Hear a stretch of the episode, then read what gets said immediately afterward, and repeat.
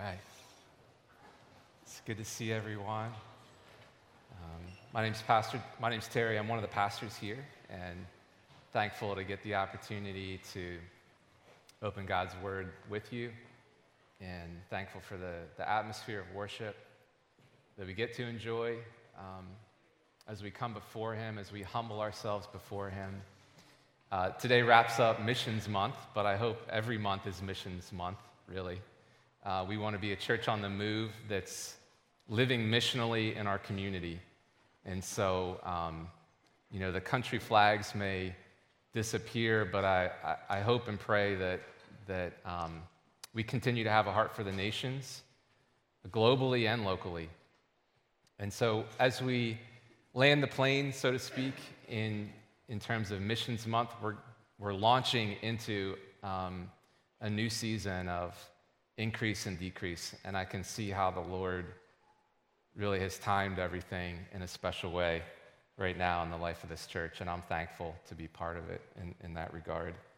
Um, today, we're really going to look at this idea of suffering and suffering in the trenches as a Christian. What does it mean um, to suffer as a believer? The pattern of Jesus' life, it's obvious that it's one of suffering. You, if you read the account of the Gospels, if you look at what he encountered uh, in his earthly life, he, he just encountered suffering, extreme suffering. And we're promised, we're told that as Christians, the way of our life will look and feel like the earthly life of Jesus. I mean, that's what we're promised. We're promised that our lives will look and feel like the life of Jesus. And we're invited into the way, the pattern of his life, to follow him as the way to the Father and to take up our cross as we live out our Christian faith, like he lived, a life of surrender, pouring our lives out for our brothers and sisters uh, around the world. And yet, when we suffer, the experiential aspect of suffering is that uh, it often catches us off guard. We're shocked at times in the way that suffering so personally attacks us. It, it can be severe, it can just be this weight that you're, you're going through.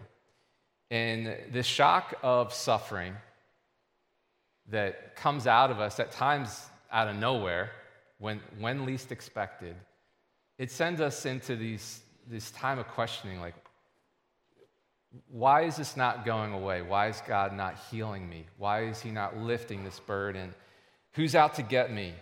God, where are you in the midst of this? I can't see you.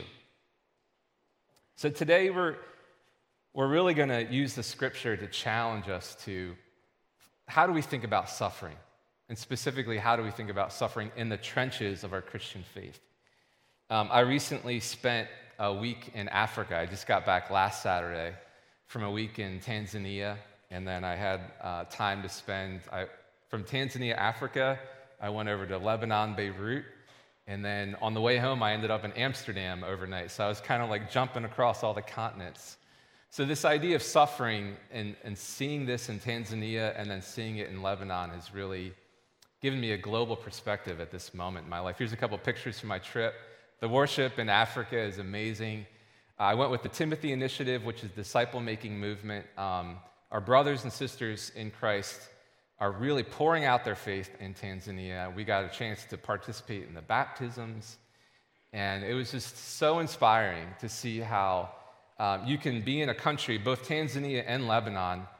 You see a mosque, then you see a church, then you see a mosque, then you see a church. It's very visually striking how Muslim a big part of this region of the world is.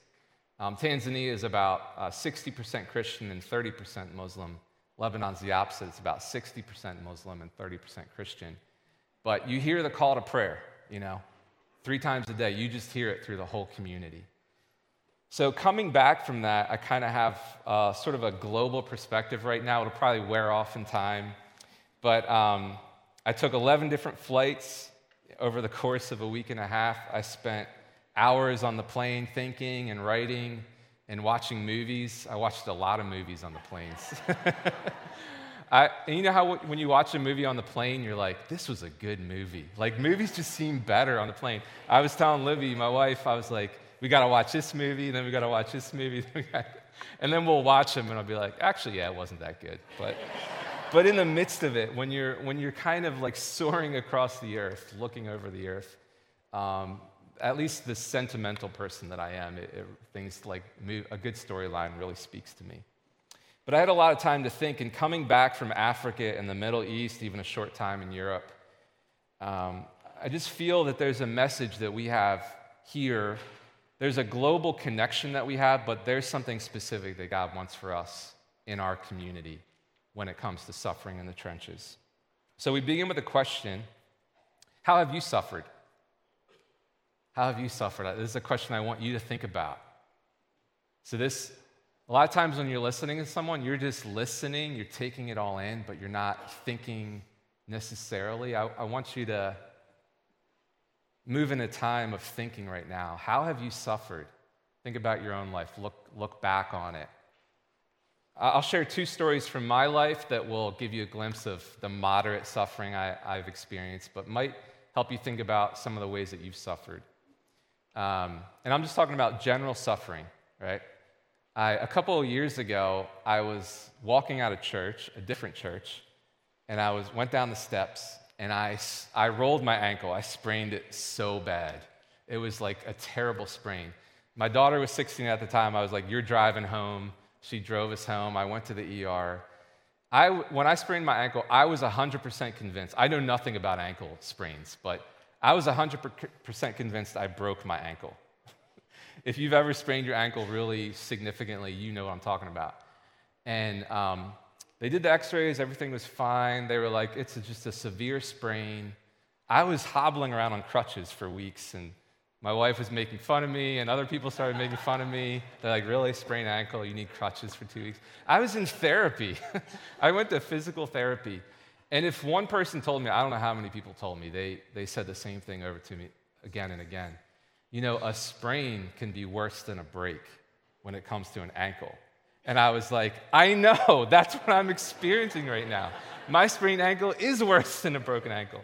So it's funny how when you go into the granular nature of your own suffering, even something as somewhat insignificant in the grand scheme of life, of a sprained ankle, it, it can set you back.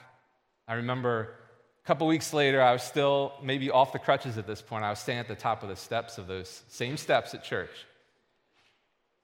And I don't know why, but the Lord took me back to a conversation I had had at the top of those steps a couple weeks earlier.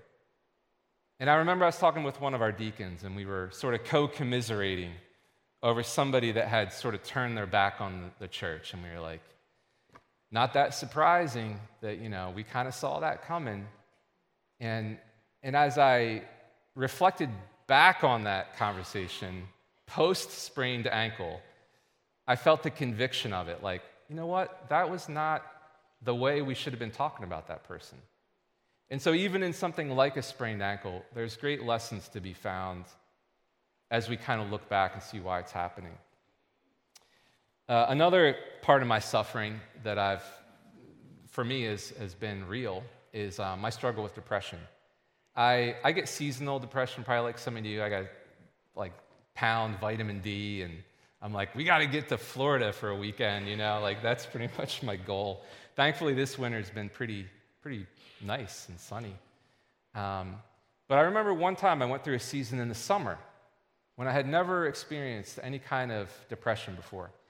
And it caught me off guard. I was like, why is this happening, Lord? This, you know, is it physical? Is it emotional, mental, spiritual? I kind of had to go into it and, and really get counseling and get good counsel from pastors and accountability and you know not give up hope through that. And it, it was what i would call moderate depression. It wasn't severe but it gave me a taste for the darkness of it, it was like when you when you're at night and you're trying to find um, you know, light in a room and you, and you go to a, a, you find a flashlight and you turn the light on you turn the flashlight on and the batteries are like already dim. And then you're like, okay, I got to try something else. So then you find a box of matches and you go to strike We have this box of matches at our house. I don't know why we still have it, but you strike the side of it and all the flint is worn off. So you're like feverishly trying to get a, a, a match to light. You're like, what's going on? I can't, I can't strike any light into this. And that's kind of the experience of it, right? So stepping through that and out of it um, was part of a moderate way that I've suffered. And, and I'm thankful for it. In both examples, my goal is to move beyond it. You know, like, Lord, why is this here? Get rid of it.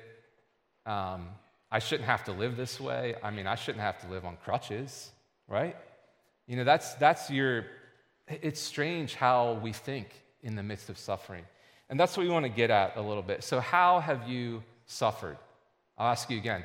How have you, how have you suffered in your life? I mean, mine has been pretty moderate. I know from some of your storylines through the prayer requests and through sitting with you that you, you have faced significant suffering, a lot of you. And so, as we go into this text, we're going to see how he speaks to suffering. You can turn with me to 1 Peter chapter 4. I'm going to read the whole text and then we'll kind of work back through it. This is the, we've been in 1 Peter, we were in 3, you know. Um, make sure that you're ready in any season to give a, a reason for the hope that's, that's in you, but do it with gentleness and respect. And then we talked about last week, Pastor Valak brought to us what does it mean to bear the name Christ? And really, this is a continuation of that thought. Um, Peter begins in verse 12, he begins the conclusionary sort of, hey, my brothers and sisters, my loved ones, dear friends, dear beloved. And it's his sort of like closing comments on the, the life that this church is living in the midst of suffering. So we begin in verse 12. Dear friends, do not be surprised at the fiery ordeal that has come on you to test you, as though something strange were happening to you. But rejoice inasmuch as you participate in the sufferings of Christ, so that you may be overjoyed when his glory is revealed. If you are insulted because of the name of Christ, you are blessed. For the Spirit of glory and of God rests on you. If you suffer, it should not be as a murderer or thief or any kind of criminal or even as a meddler. However, if you suffer as a Christian, do not be ashamed, but praise God that you bear that name, for it is time for judgment to begin with God's household. And if it begins with us, what will be the outcome what will the outcome be for those who do not obey the gospel of God? And if it is hard for the righteous to be saved, what will become of the ungodly, the sinner? So then, those who suffer according to God's will should commit themselves to their faithful Creator and continue to do good. Suffering is an interesting word. It's like it's one of those words, if you say it over and over, it can become weird to say it suffer, suffer, suffer, you know. And uh, the word comes, the English word comes from Old Middle English. It's kind of built from Latin, Latin roots. And it, the word suffer, it literally means to be underneath a heavy burden, to, be, to sort of undergo a heavy weight. That's literally what suffer means, to suffer is to be underneath a heaviness. And suffering is the active experience of being stuck and trying to get out from underneath of all this weight. So it's, it's natural for us to want to get, to get out of suffering. I don't think we should pretend like, oh, suffering, yeah, just, of course, that's where we want to be. No, the word itself implies that this is something we're going to try to get out from underneath of. And so that's important to think about. As I meet with you and as I meet with people, you know, one of my little things that I've come to is that there's no one that's not suffering at some level. Um, suffering, while not always equal, you know, my sprained ankle probably doesn't compare to some of the significant physical suffering that, that I know some of you have gone through while not always equal, there is a universal, universal aspect to suffering. You could be um, a teenager and you have, you have a sense of suffering. Children can go through and endure and be resilient in extreme suffering. Some children, based on their household, where they come from, their storyline, their, the, their family origin, they face extreme suffering. So, suffering is something that, whether you're young or you're old, you're going to experience it in your life. So, how do we think about it when it comes to our Christian faith? I want to put this little framework in front of you. Um, I call it types of suffering, but it's not really types, it's more kind of a way of thinking when it comes to the types of suffering. First, we can suffer as a human, suffering is human. And then we can also suffer as a Christian, meaning you're going through everyday human suffering but now you're living that out through the lens of your Christian faith. And then, third, we can suffer because we are Christians. You can suffer because you are a Christian. In other words, that suffering that you're enduring is a direct correlation to, your, to the fact that you bear the name Jesus. And that's what he, Peter is getting at here. And, and so, how do we think of it in a place where we have to live within these layers? Um, I want to work back through them just on the personal side. Let's think about suffering as a human first. Um, in one of my flights, you know, when you go on a trip, you have all kinds of stories, so I'll share another one. Uh, one of my flights, I was flying from um, Beirut, Lebanon, where I had got a chance to spend a few days with my daughter Eden, who's serving there with Youth with a Mission. And, you know, as a dad of a daughter with an 18 year old in Beirut, Lebanon, let me tell you, it was nice to get a couple days with her just checking in on her and having coffee and having breakfast. So I flew from Beirut to Amsterdam and sat next to a guy. Here's a picture of him. And he, and he said I could share part of his story. This is Muhammad. Uh, you'll see two passports. He, he told me his whole story over the, the several hours of our flight. And, uh, and that was good. Like, I was like eating it up. you know, sometimes you're on a plane, and you're like, I just want to put my headphones on and I want to watch my movie. This was one of those man, this guy's story was so captivating. Um, the one passport is his Syrian passport, and the other one is his passport from the Netherlands. He was on the way back from Lebanon, Beirut, where he had just been reunited with his mom and his dad and his sister after 10 years. Uh, over 10 years ago, he, he fled Syria um, as a refugee he finally made it to the Netherlands, and he couldn't leave the Netherlands until he got his Netherlands passport because he knew he couldn't even go back into the region um, until he had that, that passport um, to get back. And he was telling me about the time that he reunited with his mom and his sister. She was five when he left. Now she was like 15, 16. And just, you know, emo- the emotional aspects. And then he told me about his story he fled Syria. He, at one point, he was on a boat trying to flee with a bunch of people. The boat sank. Many of the people in the boat died. There was a few of them survived, and him and his friend were kind of on the survival side. And he looked over to his friend, and his friend had lost his passport. And he, and he showed his friend, he had saran wrapped his Syrian passport to his chest. He's like, That's, This is all I need. And, and he needed that to demonstrate that he was a refugee, that he could get asylum where he was going. He needed to prove that he was on, on the run from Syria. So this guy, you know, tells me his story. And his mom is, is Muslim and his dad is Christian.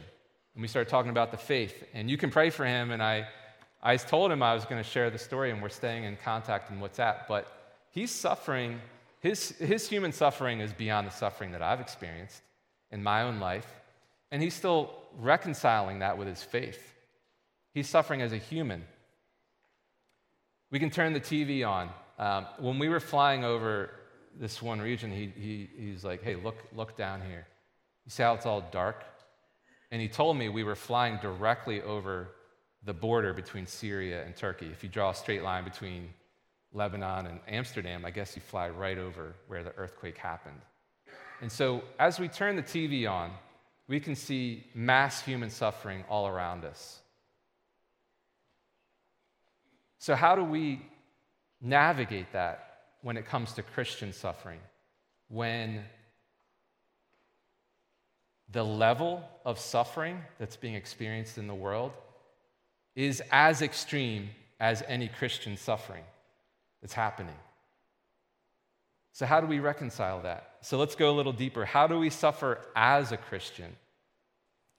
I would call this sort of like now we are suffering much the way humanity does, but now we bring the life of Jesus alongside of that. And maybe it's a sprained ankle, maybe it's a battle with cancer, maybe it's a broken family, a broken marriage, um, a distant child, seeing a child go off as a prodigal who knows what your story entails? But that is part of your suffering. And now you're suffering as a Christian. Um, Paul talks about this in Romans 5, and it, it sits as a nice parallel thought with the Peter passage. And Paul says, We rejoice in our sufferings, no matter what kind of suffering it is. We rejoice knowing that the suffering produces endurance, and endurance produces character, and character produces hope. It does not put us to shame, it does not disappoint us. So, as we suffer as Christians, it's biblical to go through that like Jesus would go through the suffering, even if it's not specifically because we are a Christian. Because when we suffer, we have to persevere. And as you persevere, you build endurance and out of that endurance comes character. You, don't, you didn't know where it came from, but it came from the perseverance. And then out of that character, because of the life of Christ, you have hope. And we're not put to shame in that. So there's a real value in what I would call human suffering, lived through the lens of a Christian. And then lastly, at times, and more and more, we will suffer because you are a Christian because we are Christians. And again, I want to unpack that a little bit. There's um, another slide here that I would point you to a resource. Um, the Voice of the Martyrs is one of the best sort of global organizations that tracks um, Christian persecution in areas that are hostile to the gospel or resistant to the gospel. And you go on their prayer guide. When I went on, I read about Syria and I read about Lebanon, and I read about Turkey, and I read about Tanzania, all of which were on there. And there's a level of hostility and resistance to the gospel that's a little bit different than what we experience in America. So there are Christian brothers and sisters all over the world suffering because they bear the name of Jesus. And again, let's zoom back in here now to our setting. How does that apply to us? I think we can be, uh, we can pray to the Lord of the harvest that He sends out workers. As Pastor Valak reminded us on uh, Friday night at the missions banquet, hey, if you could ask us to pray for anything for the Ukraine, what would you ask us to pray for? Send workers into the harvest. The harvest is ripe. People are turning to God in the midst of their suffering. More than he asked to pray for peace, more than he asked for safety, he asked for uh, workers to be sent into the field. And so I think ha- us having a global awareness of that and responding to it personally and corporately as a church is important. Uh, but I want us to also think about how, how, how are we living this out locally? Are we just simply suffering as a Christian? Or are we suffering because we are a Christian? And I would say there's tension there. I'd say we, we're living in the in between of that. Um, we still live in a country where any one of us, I'm going to say something I, I think that's true, and you can, you can maybe disagree with me. I think it's true. We can go out and we can proclaim the name of Jesus in this community. I mean, we can use a loudspeaker if we want to. I'm not saying we should, because we know that we should preach with gentleness and respect. We should listen before we speak. We should sometimes wait for people to ask us, Why are you so hopeful? However, there's also the truth that any one of you can go anywhere, I would say almost anywhere in America probably, and just verbally say, hey, I'm a Christian, I follow Jesus, I actually believe he's the only way to God.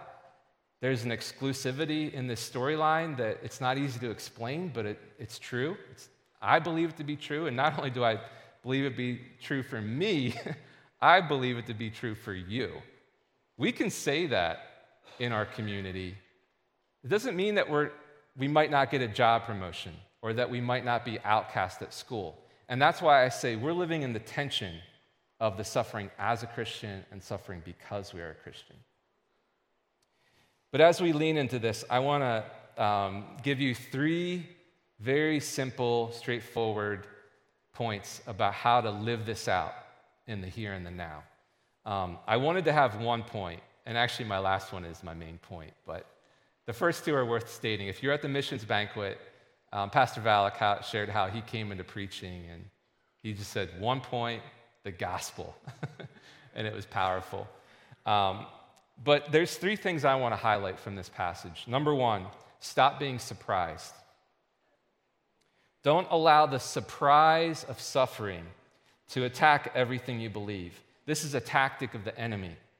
When we wallow in the why, why? We get stuck in a feedback loop that has the danger of removing the fruitfulness of suffering. And I think we're especially prone to this in our American luxury culture. Like when I flew in those airplanes, it was like, well, you can upgrade to plus, plus, plus, plus, plus, plus. And it's like, yeah, I want, like, I want four more inches on a 10 hour flight. I, and you know what? I did. I spent that 30, 40 bucks and I upgraded to plus.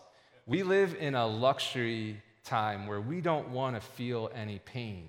We don't want to go through any suffering. But we need to stop being surprised. When we allow, uh, again, this feedback loop to get overly focused on suffering, the enemy's using that to start to call into question what's happening.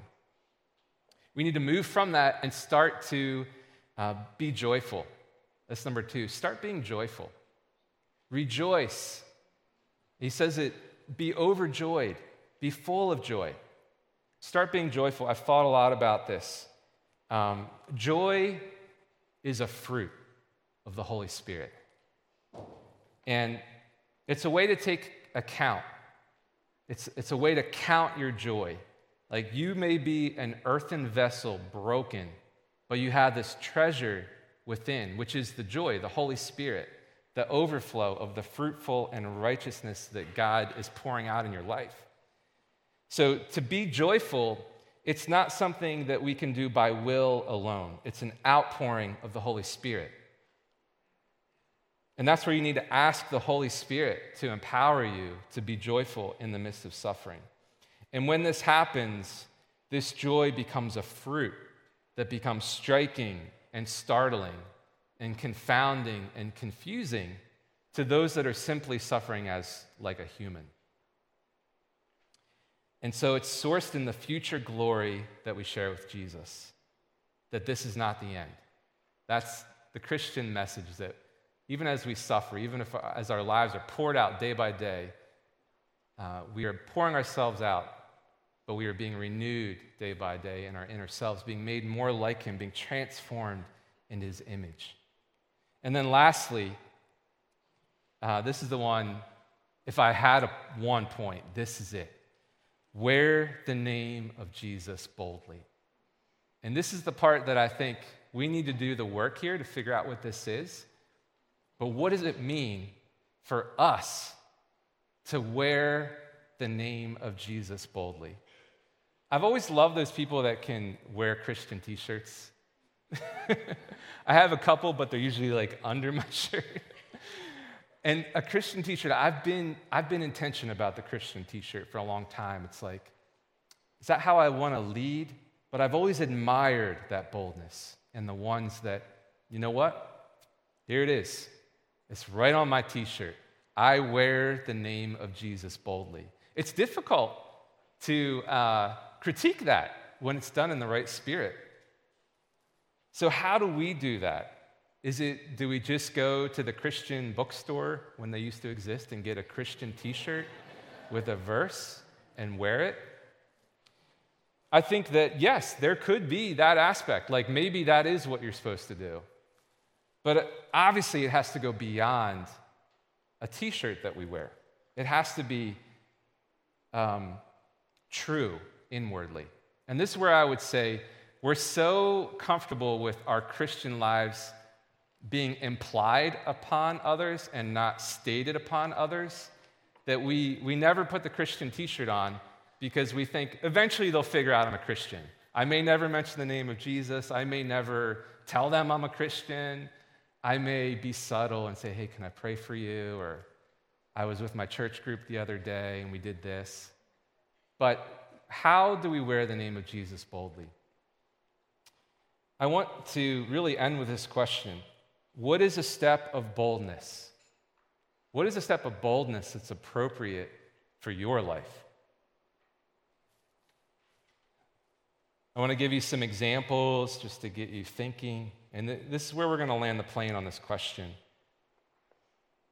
As we go out, as we enter into this next 40 days um, to, of increase and decrease, what is a step of boldness that's appropriate for your life to bear the name of Jesus more tangibly, more visibly, more on, the, on your lips? Uh, two weeks ago, we had um, just a, a walkthrough through the Three Circles Gospel Guide. And we, we were clearly challenged hey, between now and Easter, walk someone through this.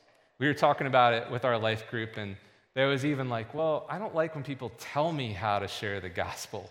I just want to share the gospel.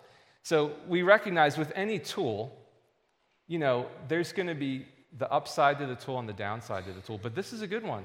Brokenness. Brokenness is suffering maybe, maybe the bold step for you is to, for the first time, say, I'm a Christian.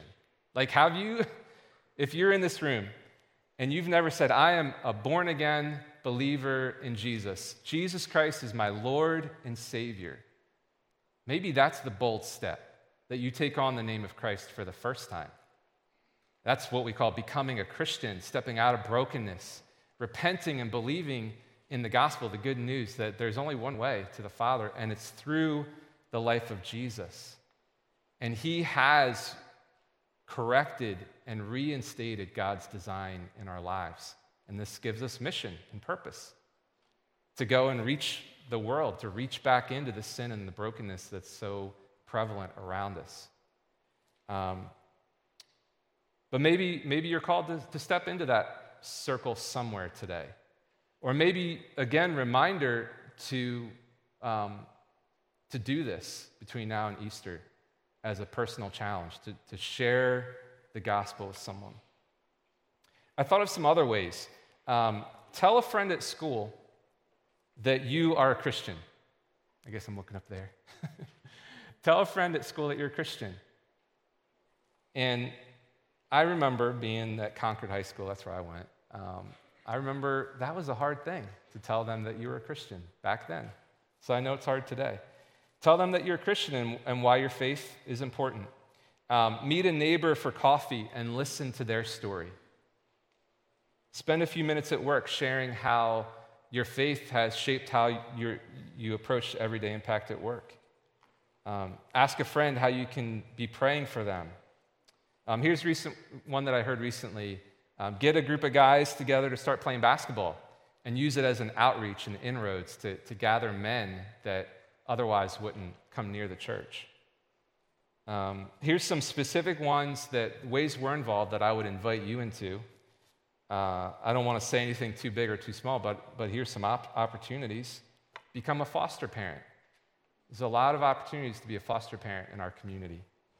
Um, come alongside Fosterwell which is an organization that we, we sister up with to care for foster parents in our community.